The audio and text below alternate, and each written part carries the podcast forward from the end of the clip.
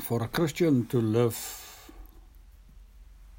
a righteous life, you must live a holy and a godly life. You must purify yourself every day. It is a task you have every day not to sin. You must learn not to sin. You are not going with the righteousness of Jesus to heaven. You're not going with the holiness of Jesus to heaven. You got saved by his righteousness and holiness. But from there on, you are on this narrow road. So you must live a pure life. Let us read 2 Peter 3 verses from verses 10. But the day of the Lord will come like a thief. The heavens will disappear with a roar. The elements will be destroyed by fire and the earth and everything done in it will be laid bare. 2 Peter 3 verses 11 Since everything will be destroyed in this way, what kind of people ought you to be?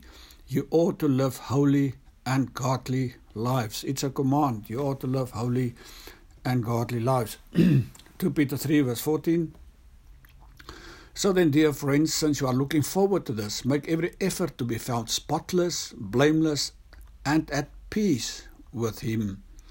2 Corinthians 7 1. Therefore, since we have these promises, dear friends, let us purify ourselves from everything that contaminates body and spirit, perfecting holiness out of reverence for God.